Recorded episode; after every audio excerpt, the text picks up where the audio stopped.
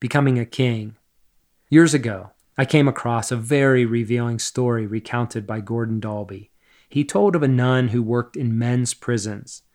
One year, she brought some Mother's Day cards to distribute to any prisoners who were interested in sending cards to their moms. Word spread, and requests for the cards began pouring in.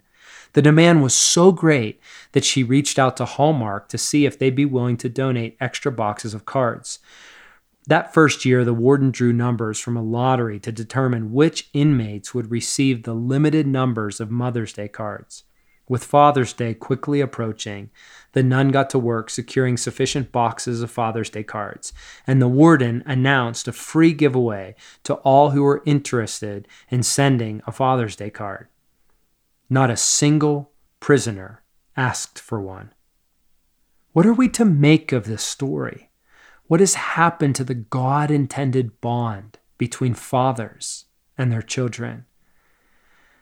It's been noted in research that of U.S. students, grade 1 through 12, 39% live in homes absent their biological father. And according to 72% of the US total population, fatherlessness is the most significant family or social problem facing America.